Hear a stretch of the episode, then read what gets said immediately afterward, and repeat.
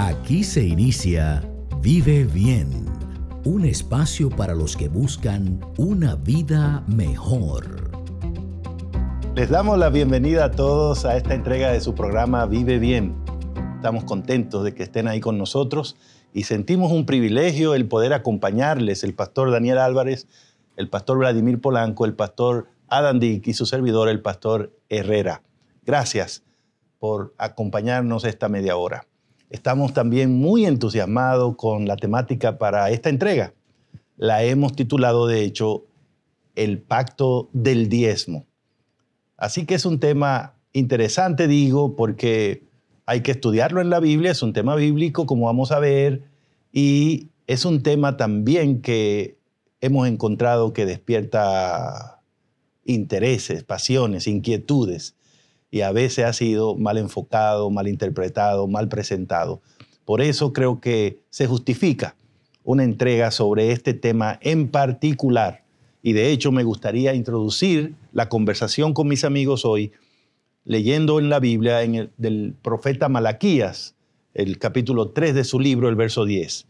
La palabra dice, traigan todo el diezmo a la tesorería y haya alimento en mi casa y pruébenme en esto, dice el Señor Todopoderoso, a ver si no abro las ventanas del cielo y vacío sobre ustedes bendición hasta que sobre y abunde. Bueno, hay mucho para pensar aquí en esa declaración, Pastor Vladimir Polanco, eh, cómo, cómo, nos metemos de lleno en esta, en esta idea. Bueno, yo, yo quiero entonces, Pastor, el, manera de, comenzar la discusión, hablar de la primera vez que se menciona el diezmo en la Biblia y de la última vez que se menciona el diezmo en la Biblia. Mm. Porque entre esos dos acontecimientos hay muchas cosas que vamos a dialogar en el resto del programa, pero creo que en esas dos referencias encontramos principios claves que nos permiten a nosotros eh, tener un buen fundamento para abordar el tema. La primera vez que el diezmo se menciona en la Biblia lo, lo dio Abraham, mm. el padre de la fe. Lo que indica, estableciendo Dios que la, palabra que Abraham fue el primero que dio el diezmo, automáticamente lo está vinculado con la fe, porque todo lo que Abraham hace tiene como punto de partida la fe. Entonces Abraham se fue a una batalla, dice Génesis 14, y los versículos 18, 19 y 20 dicen lo siguiente y yo quiero leerles textualmente esas declaraciones. Entonces Melquisedec, rey de Salem y sacerdote del Dios Altísimo, sacó el pan y vino y bendijo diciendo, Bendito sea Abraham del Dios Altísimo, creador de los cielos y de la tierra, y bendito sea el Dios Altísimo que entregó a tus enemigos en tus pies, y le dio a Abraham los diezmos de todo. Así que lo primero, el diezmo se le entregó a un sacerdote. No se le entregó a un carpintero, no se le entregó a un guerrero, no se le entregó a un herrero. La primera mención del diezmo en la Biblia es Abraham, el padre de la fe, entregándoselo a un sacerdote. Número dos, ese diezmo fue resultado de la bendición divina. Y ahí viene parte de la sabiduría de que Dios haya puesto una cantidad como es el diezmo, porque eso indica que yo voy a dar en proporción a lo que recibí. Si recibí mil, voy a dar el diezmo de mil. Si recibí un millón, voy a dar el diezmo de un millón, porque el diezmo simple y llanamente es el 10% de lo que recibí. Abraham recibió, de eso entregó el diezmo. Vayamos a la última vez que se menciona el diezmo en la Biblia. En Hebreos capítulo 7, y precisamente se va a retomar esa acción que hace Abraham. Lo único que el autor de Hebreos le va a dar una interpretación interesante. Él viene eh, en Hebreos capítulo 7, vuelve y menciona el tema de Melquisedec y de Abraham, y entonces dice lo siguiente en el versículo 4, considerad pues cuán grande era este, hablando de Melquisedec, a quien Abraham, el patriarca, dio los diezmos del botín, pero en el contexto de Hebreos capítulo 7 se explica que Melquisedec era una especie de símbolo de Cristo. Y que cuando Abraham le entregó el diezmo a Melquisedec, en realidad, detrás de esa figura humana, Abraham le estaba entregando los diezmos a quien Melquisedec era un representante. En este caso, Hebreos 7 dice, era un representante de Cristo. Aquí tenemos entonces que el diezmo funcionaba antes de que existiera Israel y antes de que existiera el sacerdocio levítico.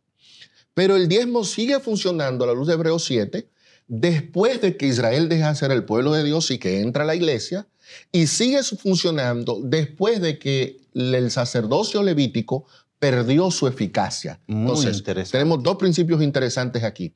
El diezmo es anterior a Israel y es posterior a Israel. Te agradezco mucho esa, esa explicación, pastor. Estamos frente a una enseñanza bíblica que no se limita a una nación o a un grupo específico de personas, sino algo que Dios establece para los seres humanos y los seres humanos responden devolviendo a Dios esa porción eh, en, reconocimiento de quién es Dios, ¿verdad? Bien, hasta ahí me gusta mucho y gracias. Pero de inmediato me, me surge otro asunto y me gustaría, Pastor Daniel y Pastor Adam, porque eh, usted hizo mucho énfasis en que Abraham, Pastor Vladimir, le entregó esos diezmos a Melquisedec, porque Melquisedec tenía una condición, una cualidad que lo hacía autorizado para recibir esos diezmos. Era un sacerdote representante de Dios para la época. ¿Qué significa esto entonces, Pastor Daniel? ¿No está bien entregar el diezmo a cualquier persona o en cualquier lugar? ¿O hay una instrucción específica en ese sentido en la Biblia? Bueno, el texto que leímos hace un momento, Malaquías 3.10, eh, creo que es bien claro, ¿no? Dice, trae todos los diezmos al alfolí o a la mm. tesorería, ¿sí? Y haya alimento en mi casa.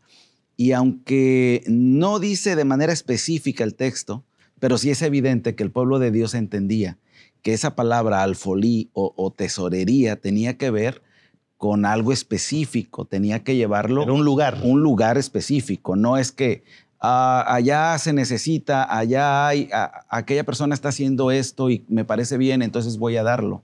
No necesariamente, dice aquí, hay un alfolí. Y en el caso de los israelitas, los que le habló Malaquía, ¿dónde estaba el alfolí en el caso de ellos? Ok, es interesante también que Deuteronomio 12 en adelante dice que los israelitas subían a Jerusalén mm. para celebrar tres fiestas mm. anuales. Y en estas fiestas ellos acostumbraban a ir para entregar sus diezmos y sus primicias. O sea, el israelita iba a Jerusalén al templo donde estaba la tesorería. Al templo. Al templo, sí, al templo. Ahora, cuando llegaban y el israelita entregaba al templo los diezmos y sus ofrendas, eh, los levitas entonces repartían, porque no estaban todos los levitas en el templo, ¿sí? O sea, había alguien que administraba en el templo, de tal manera que lo entregaban entonces al resto de los levitas. El templo estaba en Jerusalén, en Jerusalén. pero habían levitas en todo el país. Exactamente. El diezmo se traía al templo y desde ahí se repartía a todos los levitas. Correcto. ¿no? ¿no? era que era mi vecino el levita y entonces yo pues para no ir al templo le voy a dar al levita que está aquí de mi vecino. No. Basado en esa idea, ¿cuál sería el alfolí hoy día, Pastor Polanco o Pastor Adam? Bueno, la, obra organizada, ¿no? A donde se hace el servicio, en el caso de los israelitas, del sacerdocio, ¿no? A donde se les proveía a ellos sus recursos para su manutención, para sostenimiento, que en ese caso era el, Jerusalén, ¿verdad? bueno, ya en la época, pero ya un poco más atrás, pues eh, a los levitas, que era una de las tribus de Israel que hacían el servicio y no tenían ellos sus, uh, y sus tierras para cultivar. Hay que decir, pastor, que en el caso específico de los adventistas del séptimo día, la iglesia, esa iglesia ha determinado que las asociaciones de iglesia o las misiones, como se conocen, sean las encargadas de recibir el diezmo y eh, usarlo en aquel concepto en el cual Dios ha autorizado, que es el mismo de antes, ¿no? El sostenimiento de, de los que están atendiendo el asunto espiritual. Entonces, los adventistas, el miembro de la iglesia, para facilidad de él, ¿no? Puede depositar ese diezmo en su iglesia local, Claro. en su congregación. Así es. Y las congregaciones, para completar el proceso, envían ese diezmo a las asociaciones. Y una vez ahí es que se usa en el de asunto. hecho, aunque el diezmo se traía al templo, había levitas en otros lugares claro. Y una de las funciones de esos levitas que estaban esparcidos en, en todo el territorio de Israel era tomar el diezmo Sí, y traerlo, traerlo a la al templo. al, al- al templo central. No es coincidencia que en la Biblia, en el libro de Nehemías o en Segunda de Crónicas, se habla del templo como la casa del tesoro. Y no es coincidencia que como casa del tesoro siempre fue foco del ataque del enemigo. Mm. Cuando Nabucodonosor viene, ¿qué es lo primero que hace? Saquear el templo. templo, ya. Saquear el templo. O sea, el templo manejaba recursos, porque manejaba el dinero de diezmo y manejaba ofrenda, y por eso siempre era objeto de ataque de grupos externos.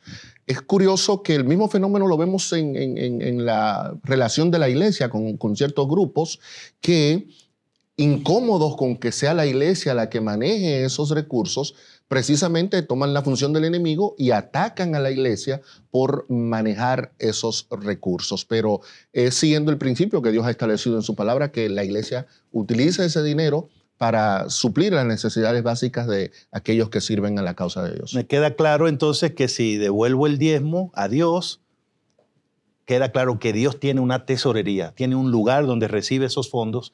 En el caso nuestro, la iglesia donde vamos, en el caso ya de la organización adventista, las asociaciones hacen esa función. Muy bien. Pero una vez que llegue el diezmo ahí, ¿cuál es el uso que se debe dar a esos fondos? ¿Hay alguna instrucción también con relación a eso? Bueno, quisiera hacer alusión a Levítico 27, los versículos, el versículo 30, dice, y el diezmo de la tierra, así de la simiente de la tierra como del fruto de los árboles, de Jehová es, es cosa dedicada a Jehová. Ahora, esto me pone solamente el preámbulo de Números 18. Números 18, versículo 21 y 24. He aquí yo he dado a los hijos de Leví todos los diezmos en Israel por heredad. Es lo que veníamos diciendo, por su ministerio, por cuanto ellos sirven en el ministerio del tabernáculo de reunión. Y miren el 24, porque a los levitas he dado por heredad los diezmos de los hijos de Israel, que ofrecerán a Jehová en ofrenda, por lo cual les he dicho, entre los hijos de Israel no poseerán heredad. Es ahí donde, bueno, lo veníamos comentando, ¿verdad? Pero ahora se puntualiza. Es decir, el diezmo, esa décima parte estipulada bíblicamente, era para sostener a un grupo de personas que iban a dedicarse de manera completa, total, al servicio religioso, a atender el templo. Porque cuando uno echa una- un poquito la imaginación, ¿verdad? Todo mundo atendiendo a traer su sacrificio, eh, es- esté de acuerdo a su capacidad financiera, algunos un borrego, unos un toro, y luego el servicio diario en la mañana y en la tarde. De pronto uno no imagina la cantidad de gente involucrada que no tenían sus tierras, porque lo acabamos de leer, ellos no estaban cultivando la tierra o tenían sus propios ganados para sacar sus, sus ganancias. Ellos estaban en su mente completamente dedicados a la obra Y de Dios. hay un punto, pastor, que es clave para entender el uso del diezmo. es que Dios dice, eso es mío, Levítico 27:30, el diezmo es de Jehová y es dedicado. o sea, Consagrado, es apartado. santo, es apartado. Entonces, la razón por la que el diezmo se utiliza para suplir las necesidades de una persona que esté completamente dedicada al Evangelio es porque se está usando en una tarea que es santa. El diezmo no puede usarse en otra cosa que no sea lo que esté vinculado al desarrollo y al avance de la obra del Señor. Porque si yo el diezmo lo uso de otra manera, le estoy atribuyendo al diezmo un rasgo de, san- de- no santidad y estoy contradiciendo la palabra del Señor. Entonces, Ahí- tengo, tengo que entender eso. Ahí me viene a la mente, Pastor Vladimir, de alguien que dice, bueno, yo aparto el diezmo, pero yo le doy un uso propio, a donde yo Posible. considero, voy a construir un templo o yo voy a pagar a un pastor o a un religioso, ¿verdad? Pero a mí me parece que eso está muy atinadamente puntualizado, ¿no? Hay que entregarlo porque no es tuyo. Ujú. Y Dios ha establecido, ¿no? En las diferentes épocas ahora, pues a un grupo organizado, en este caso la iglesia, ¿no? Que es eh, que hace la función del alfolí, la iglesia local. Por eso es que me parece tremendamente importante que se establezca que este es un tema bíblico, no eclesiástico primariamente hablando, porque la iglesia no tiene la prerrogativa de decir dónde o cómo se va a usar el diezmo. Es un tema que el Señor se ha ocupado de, dar las directrices. Y entonces cuando alguien toma el diezmo y le da un uso no autorizado por el Señor, de lo que estamos hablando es que nosotros pensamos que es un tema en el cual tenemos la prerrogativa de decidir los criterios, ¿no? Yo diría que es un robo otra vez. Y bueno, o por lo menos un sacrilegio, que es tomar algo sagrado y darle un uso profano. Correcto. Eso es sobre, más que todo un sacrilegio. Pero es muy importante que entendamos, de acuerdo a lo que usted ha dicho, Pastor Adam, que Dios no solo es el dueño del diezmo, sino también el que establece el uso que se le puede dar el uso que a ese fondo. En mi experiencia como pastor, en muchas reuniones donde se ha tratado este tema, eh, una de las preguntas más recurrentes que he encontrado es la gente preguntando, ¿llevo yo diezmar de mis entradas brutas o completas o realmente de mis entradas netas. Cuando dicen eso, se refieren a que en muchos países los gobiernos o los empleadores hacen descuentos, descuentos de ley o descuentos autorizados por, el propio, por el propio empleado, ¿no? Eh, en esos casos, como lo que usted menciona de impuestos, se tratan de deducciones que el gobierno hace y que con esos dineros eh, es que financian servicios que recibimos todos los que vivimos en comunidades civilizadas, ¿no? Los caminos, las calles, la luz, eh, eh, la, seguridad y muchas otras cosas que el gobierno provee, lo hace con dinero de impuestos y por eso hay deducciones. Pero digamos básicamente que ahí la instrucción que en el caso de nuevo de la iglesia adventista del séptimo día, eh, la forma como ha entendido ese tema en la Biblia es que nosotros debemos diezmar eh, de nuestro ingreso eh, completo, de nuestro ingreso, eh, como llamamos, bruto, es decir, antes de hacer las deducciones de la cantidad total que nos ingresó, si es que somos personas que recibimos un salario, ¿no? O recibimos donaciones. Si usted va a diezmar eso, debe hacerlo antes de hacer cualquier deducción. Y en el caso de las personas que son eh, comerciantes o de sostén propio, pues eh, siempre se ha reconocido como algo eh, adecuado que las personas diezmen de sus ganancias, no de sus ingresos totales, sino que es razonable descontar las cantidades que se usen para producir ese negocio. No estamos hablando de descontar gastos personales, sino de gastos que se usen para producir la ganancia que finalmente queda. Una vez que usted descontó eso, entonces puede diezmar la ganancia. Y esa ha sido la instrucción que se ha dado. Los adventistas entendemos porque lo que usted leyó de Abraham, Abraham dio el diezmo de todo. todo. ¿eh? Lo entregó todo. Quiere decir que no dedujo, no dijo, voy a dar, pero primero quítenmele esto, primero quítenmele aquello, aquello no lo considero una... No, toda la entrada, todo lo que yo considero que ya es mío, debo devolverle la parte que le corresponde a Dios. Y tal vez en ese punto deberíamos decir que la Biblia dice que no solo debe ser de la ganancia bruta, completa, sino que debe darse como una prioridad, ¿no? Darlo en primer lugar. ¿Se acuerdan del profeta Elías cuando se encontró con la señora aquella que era viuda, pobre, en gran necesidad? Tanta que pensó que no debía darle a Elías lo que ella entendía que debía darle primero a Dios. Pero en ese caso, Elías era como el representante de Dios, era el profeta, y por eso le dijo, haz lo que vas a hacer, pero dame a mí primero. Suena, suena así como egoísta, pero realmente no es, no, no es asunto de egoísmo. Es prioridad, pues. Es, prioridad.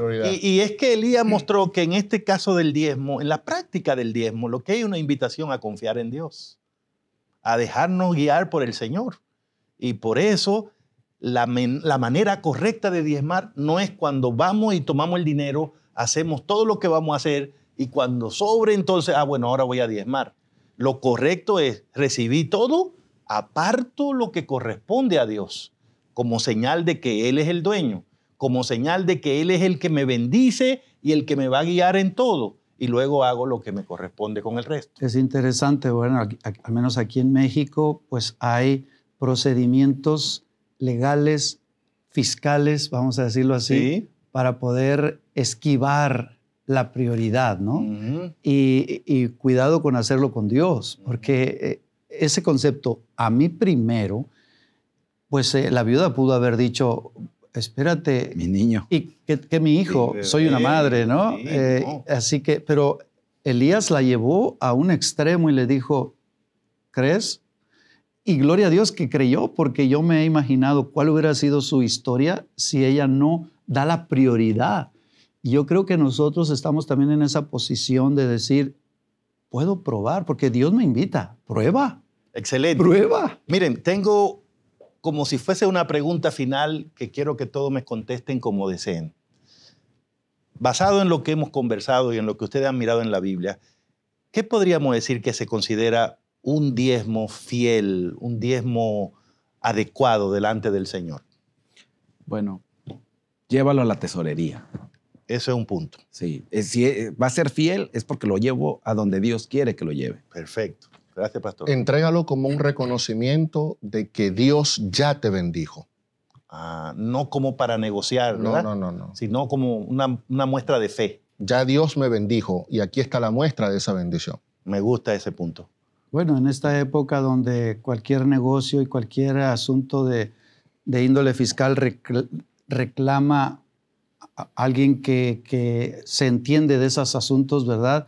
Yo diría, a mi contador, si yo soy un empresario, dime cuál fue la ganancia bruta. Es decir, antes de yo empezar a hacer eh, la vueltecita, ¿no? El gasto por acá, la inversión acá, y sobre eso probarme delante de Dios. Bueno, eh, queridos compañeros, ha sido maravilloso la conversación de hoy con nuestros amigos. A mí me parece que por lo menos hemos dado algunos elementos que nos pueden ayudar a entender este tema. Hay una enseñanza clara en la Biblia, nadie tiene por qué perderse. Debemos devolver un diezmo completo a Dios, la décima parte, llevarlo a donde Él dice, darle el uso que Él ha autorizado y mostrar con eso que confiamos completamente en el Señor. Es un asunto espiritual y es mi deseo que mientras eh, escucha lo que hemos conversado, puedas abrir tu corazón a Dios. Y como dice el propio Dios, prueba a Dios, pruébalo, a ver qué tal. Practica esto que dice la palabra, confía en Dios y permite que Dios abra la ventana del cielo para ti. Eso será fabuloso. Permíteme orar contigo en este momento. Padre, muchas gracias por permitirnos tener esta conversación el día de hoy, por entender un poquito un tema tan interesante como esta de la enseñanza del diezmo Ahora lo que te pedimos es que nos dé la fe suficiente para creerlo y para practicarlo y la humildad suficiente para hacerlo como tú dices. Y que venga esa bendición que tú has prometido hasta que sobreabunde en el nombre de Jesús. Amén. Amén. Amén. Aquí finaliza Vive Bien. Recuerda que puedes ver y compartir este contenido en tus redes sociales entrando a hopechannelinteramerica.org